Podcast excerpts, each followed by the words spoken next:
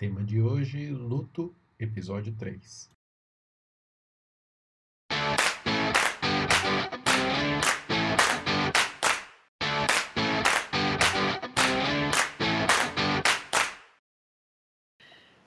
as pessoas elaboram né, o luto de uma forma completamente diferente. Há, poucos, há poucas semanas atrás, a gente estava discutindo aqui é, o padre Fábio de Mello, né, que o Sidney até trouxe essa, essa reflexão, que ele foi amplamente criticado por ele ter colocado um texto no momento que ele estava de luto e ele se expressou de uma forma é, diferente. Ele quis colocar um, um texto, né?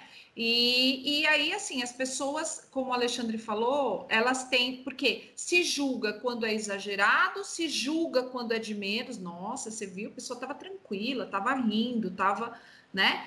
Então, é, até que ponto a, a gente tem o direito, né, de, de, de julgar ou criticar ou, ou tentar medir a dor do outro, né? Medir a dor do outro é impossível.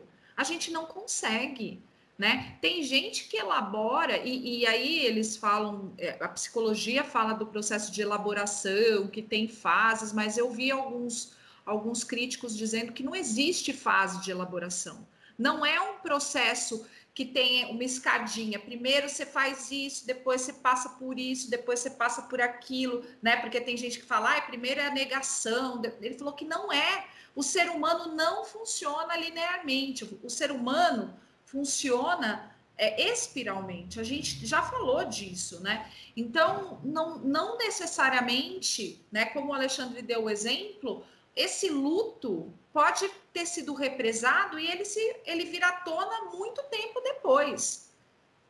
Ele pode ser curto, ele pode ser longo, ele pode ser um momento que você chora muito, ou ele pode ser um momento que você consegue tocar, porque uma, uma coisa que a minha amiga estava falando esses dias, que ela, ela falou assim que quando o pai dela morreu, uma das coisas que ela ficou ofendida, porque era era um feriado, eu não sei o que que era, e as pessoas comemorando. Mas por quê? Porque era o feriado, mas ela estava sentindo a dor. E aí eu lembrei que é interessante que você pensa assim, são pessoas tão importantes na sua vida, mas o Jornal Nacional continua passando, a, a, a Ana Maria Braga continua passando. Isso eu estou falando de, né, de exemplos bem. A vida segue né? E você tá naquele momento da sua vida que você tá sentindo aquela dor. E às vezes você olha e fala, você fica com raiva até da alegria das pessoas, mas a pessoa ela não tá fazendo aquilo para te ofender. Mas por quê? Você tá naquele momento, né? E que bom que as pessoas tenham essa, essa facilidade, né? Mas é um momento que quando a gente passa, cada um passa de um jeito diferente, né? Então a gente precisa tomar cuidado mesmo, né? Eu queria falar exatamente disso. É, com essa questão, né? O que, que a gente pode contribuir é, para elaborar esse luto dentro da doutrina, né? O que, que a gente pode, é, se a gente precisar, eu, eu mesmo, né? Eu vejo que quando é, a gente tem pessoas próximas que perdem alguém, a doutrina é um consolo. E aí, as mesmo aquelas pessoas que não são espíritas acabam pedindo e perguntando: olha, que, qual que é essa visão? Então, qual é o consolo doutrinário para essa elaboração do luto? Aí a, a Carla ou o Sidney podem falar aí, o Alexandre também, se quiser. Quer falar, Carla?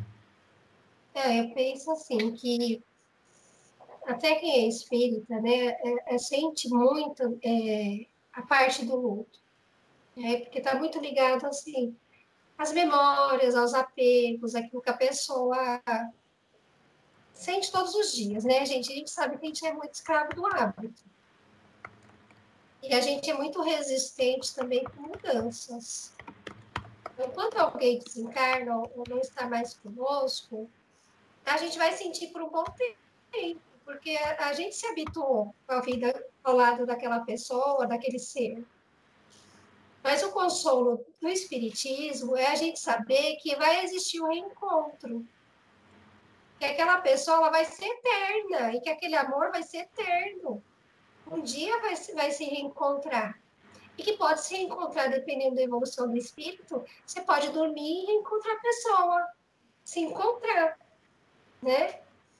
Agora, por outro lado, a, a, a gente que é espírita, eu acho que em, algum, em certos casos é até mais doloroso, porque a gente, pela vida que a pessoa teve, a gente sabe que ela vai ter um desencarne muito difícil e que vai ser um processo muito demorado. Tanto para se desligar, como para acordar do outro lado, as companhias que ela vai receber do outro lado. Né? Porque a gente sabe que a gente conhece pessoas boas e pessoas que não são muito boas. Como a Alexandre falou, a pessoa não vira santo. Então, ela vai se reencontrar muitas vezes com aquelas pessoas que ela já tinha uma afinidade aqui na Terra. Né? Pessoa, se a pessoa é uma criminosa, ela vai encontrar legiões de criminosos, né? vai se juntar a eles. Então, a, o processo é muito difícil. Então, isso para a gente que é espírita é, é, é, é doloroso às vezes, não tem consolo. Você sabe que vai demorar muito tempo. E até reencarnar de novo, ter uma nova oportunidade, se tiver, né? Aqui no nosso planeta. Então, é, é, esse reencontro vai ficar muito distante. Aí a gente traz Emmanuel, que é um espírito muito evoluído. Vocês acham que Emmanuel se encontra com a Lívia? Não.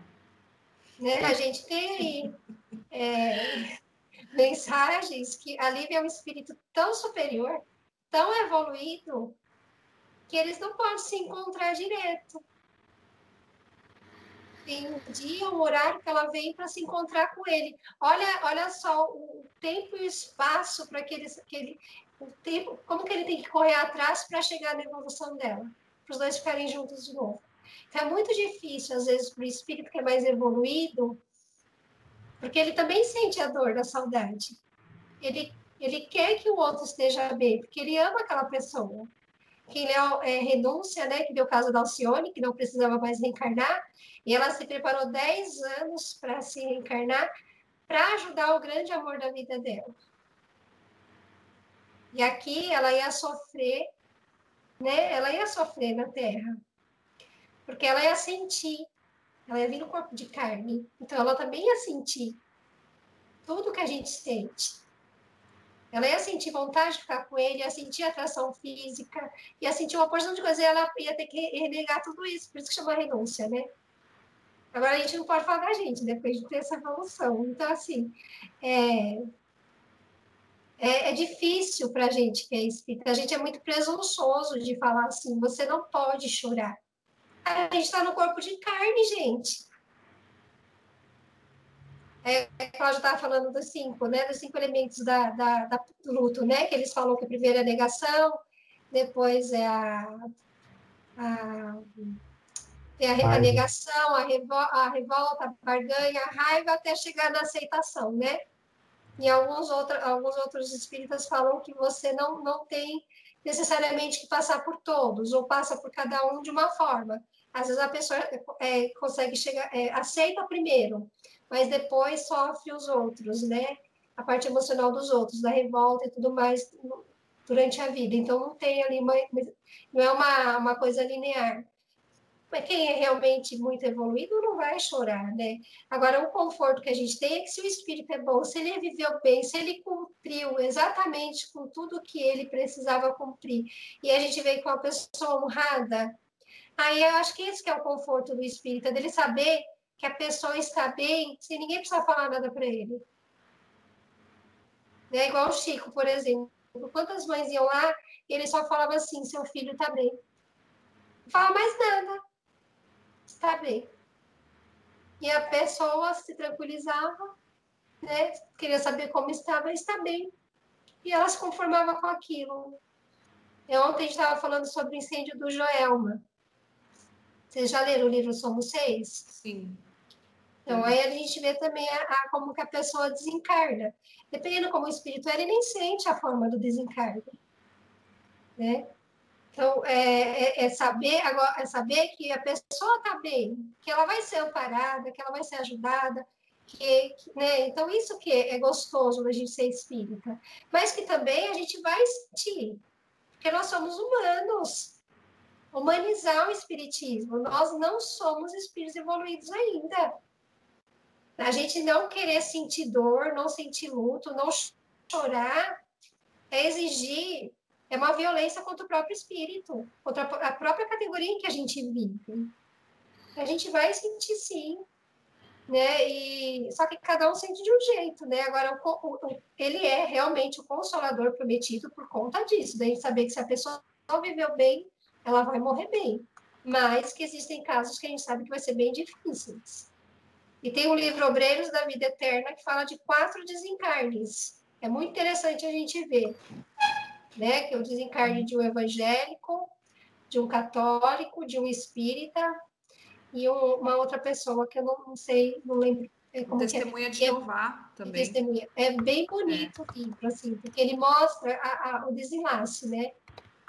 E, e, ele mostra a preocupação dos espíritos em, em, em deixar a, o espírito que está chegando confortável com as suas é. crenças, né? Eu acho que isso que é o mais bonito, né?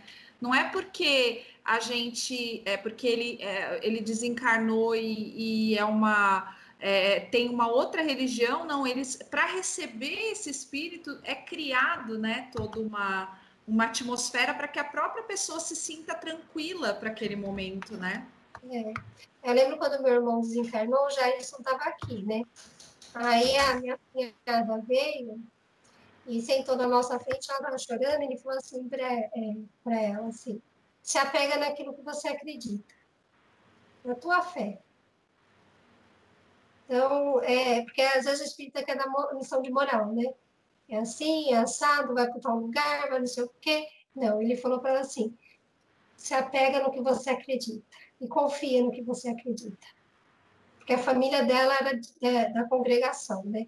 Então, ela cresceu na congregação, ela não é da congregação, mas por ela ter tido essa crença desde pequenininha, é, é o que ela acredita. Então, a gente ter esse respeito com o que a pessoa sente, né? Não querer dar lição de moral, nem falar que vai, vai acontecer isso, vai acontecer. Primeiro, porque a gente não sabe, né? E a misericórdia divina é muito grande muito grande mesmo. E às vezes a gente, por ser espírita, acha que, que hoje, do lado de lá a gente já vai estar amparado, já vai ter um monte de espírito esperando a gente, só que a gente não fez nada por merecer, né? Isso, exatamente. Bom, gente, esse é um assunto assim bastante interessante. Aliás, tudo que a gente discute é interessante, né, gente? Eu acho que é... essa é a questão. Se não para os outros, para nós, para nós, nós outros, como diz o, o espanhol, é, é interessante, né? Então, Sem corporativismo. É, isso, isso mesmo. É... Então, assim, eu queria agora assim que vocês falassem rapidamente as considerações finais e, e assim pensassem uma, uma não pensar numa mensagem, mas alguma uma coisa que possa incentivar assim as pessoas a passar por esse momento com mais com mais tranquilidade, assim, com mais é uma palavra de consolo mesmo, uma, uma frase, uma mensagem, qualquer coisa desse gênero, assim. Eu vou dizer o seguinte: é, eu entendo essas pessoas e compadeço delas que não conseguem fazer a sua despedida de forma adequada. E o grande exemplo mundano que eu tenho aqui em casa é a Cris, por exemplo, que já não tem mais o pai vivo. E todos eles eu acho admirável, embora eles sejam católicos fervorosos, praticantes, eh, tradicionais, conservadores, eles mesmo assim falam do pai e do marido, consequentemente, de forma muito carinhosa, sabe? É, mesmo passados, acho que mais de 15 anos que o, o pai da Cris morreu. É, essa semana mesmo ela estava lembrando disso. E embora a gente, como kardecista, tenha o, o hábito de dizer que não tem dogma, que a gente vive mais livremente, que a gente não precisa de certos ritos, etc. e tal. É, no fundo, no fundo, todo mundo valoriza isso, seja por herança ou seja por respeito. É, então é isso. É, para aqueles que estão indo e para aqueles que ficaram e que não tiveram a chance ou não estão tendo a chance de se despedirem adequadamente, é, não precisa a despedida primeiro que a despedida não precisa ser feita no mesmo momento. E segundo que uma boa forma de se despedir é de ser generoso sabe? De lembrar com carinho. Essa é a melhor despedida a mais leve a mais bonita seja muçulmano, kardecista, evangélico, pentecostal, católico, indiano, budista, o que for.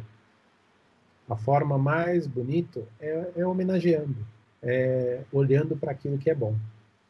Porque a gente já vive 24 horas do dia apontando o que está errado. Não precisa continuar fazendo isso mesmo depois que a pessoa faleceu. Tu quer falar, Carla? Ou fala eu? Ninguém quer falar depois da Carla. Não sobra nada pra gente falar. É, fica meio esquisito. Mas vamos lá então.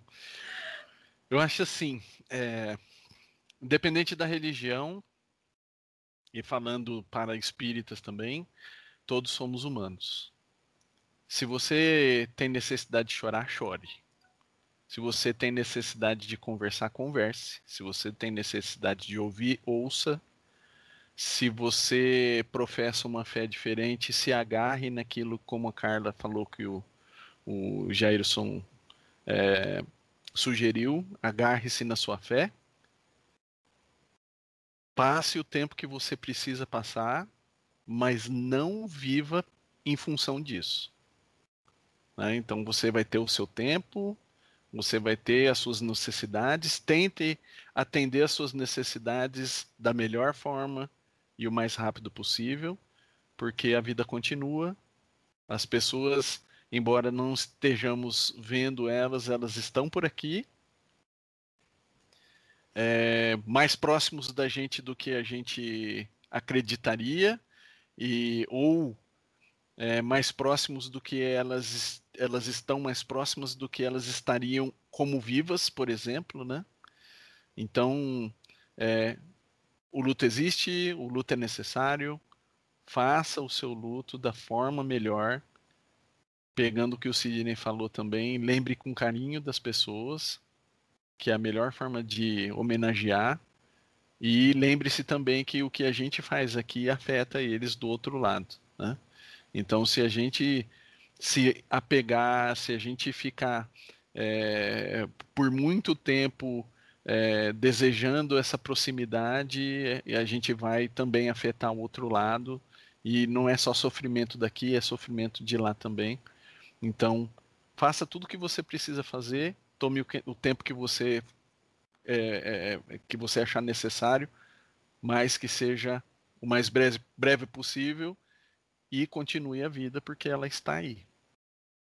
Eu vou resumir um pouquinho o que o Alexandre e o Sidney falaram, né? Honrar honra os seus familiares, as pessoas que viveram com você, mas segue em frente. Na certeza de que o amor é eterno, de que tudo o que você sente pela pessoa, ela também sente. Né? Que ela vai te amar também aonde ela estiver. E que esse acolhimento é feito dos dois lados.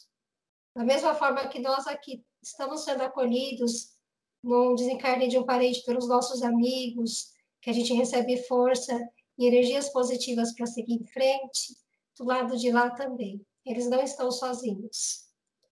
Né? E a melhor forma da gente honrar as pessoas que se foram é trazer ela pra, elas para perto, nos melhores momentos da nossa vida, mas com alegria. Né? Porque o próprio Chico fala: choro com alegria, eles vão sentir do lado de lá essa alegria. Se a gente chorar com tristeza, pensando na dor, eles vão sentir essa dor. Então, a nossa responsabilidade é do que nós estamos ofertando para eles. Mandem flores, abraços. Melhor coisa de vocês que vocês tiverem, envia para eles, como o Sidney falou da Cris. Pode passar anos e anos, mas a gente tem que ser generoso nos pensamentos, no falar da pessoa, né? Coisas erradas e negativas todos nós já fizemos na vida. Nós nos esforçamos para melhorar. E a gente não está na alma dessas pessoas para saber se elas também não se esforçaram. Então, não ficar pensando nisso, nem criticando, como o Alexandre falou. Né? Segue em frente, mas segue com a esperança de que o reencontro é certeiro. É isso, gente. E eu queria só fechar com um, o Evangelho, segundo o Espiritismo. É, no Evangelho, porque às vezes as pessoas, tem, tem pessoas que têm um pouco de dificuldade de como, como fazer uma prece, como, né, o que, que a gente pode dizer, às vezes não encontra as palavras, né? E o Evangelho ele tem um capítulo que é só de preces, né? Para várias, vários tipos. Então você pode não, você pode fazer essa prece, como você pode se basear nessa prece também, mas não é uma prece daquele caderninho que a gente aprende no catecismo que a gente tem que decorar, né? As orações, não é isso, é uma é uma forma de, de da gente se expressar uma, uma algumas sugestões, né? E, e, tem no capítulo, é o capítulo 20, 28, que é Coletânea de Preces Espíritas, e ele tem uma prece que diz assim: é por alguém que acaba de morrer. Eu achei que seria pertinente a gente não fazer a prece, mas eu leio aqui o prefácio da prece. E ele diz assim: ó, as preces pelos espíritos que acabam de deixar a terra não objetivam unicamente dar-lhes um teste um testemunho de simpatia. Também tem por efeito auxiliar-lhes o desprendimento e, desse modo, abreviar-lhes as perturbações que sempre seguem a separação, tornando-lhes mais calmo o despertar. Ainda aí, porém, como em qualquer outra circunstância, a eficácia está na sinceridade do pensamento e não da quantidade de palavras que profiram mais ou menos pomposamente e em que, a miúde, nenhuma parte toma o coração. As preces, né, que, é, que se elevam ressoam em torno do espírito, cujas ideias ainda são confusas, como as vozes amigas que nos, nos fazem despertar do sono. Então, é, é, eu acho que a prece, quando a gente não tem mais nada para se fazer, né? É, hoje a gente na escola perdeu um colega, né, de 49 anos, vítima da Covid. É, eu tenho uma amiga que há nove meses enfrenta o luto da perda do, do marido, então muito difícil está sendo para ela isso. Eu tive a, a secretária da outra escola que eu trabalho que perdeu a mãe e o irmão semana passada. Então, assim, é, quando não há nada para a gente fazer para essas pessoas, né, quando a gente não pode é, nem ao menos estar ali presencialmente dando um abraço ou dando a sua, a sua energia, energia não é só física, que nós possamos fazer uma prece, né? Não só pelos que vão, mas também pelos que ficam, para que essas pessoas se sintam confortadas e, e de certa forma abraçadas aí com as energias positivas que a gente possa emanar com sinceridade, com o coração bastante é, cheio do intuito de amenizar esse sofrimento, já que a gente não pode resolver, porque todo mundo vai passar por isso e a gente não tem como, é, a gente não tem uma varinha mágica para poder resolver essa questão. Se você tem uma história de luto que quer compartilhar com a gente, você pode compartilhar nos comentários. Se você quiser fazer alguma pergunta sobre isso, a gente sabe que esse é um momento que muita gente tem dúvida, fique à vontade, curta, compartilhe, leve essa, essa, essa discussão para as pessoas que você acredita que tão, estão necessitadas de ouvir isso então, a gente quis fazer isso exatamente pensando nessas pessoas que estão em aflição. Então, que a nossa, a, o, nosso, a nossa, o nosso intuito, a nossa intencionalidade hoje de levar palavras amigas e consoladoras possa atingir o maior número é, de pessoas possível e com certeza você pode contribuir com isso compartilhando e levando é, esse programa para outras pessoas que precisam. Quero agradecer de coração vocês, meus amigos, que sempre generosamente compartilham, né, da sabedoria de vocês, as discussões, e é, agradecer por mais essa noite que é, a gente sai fortalecido e que faz tão bem para mim, particularmente, é, depois de toda essa discussão que a gente tem, é um, é um, é um bálsamo para tantos momentos difíceis que a gente está passando agora. Muito obrigada.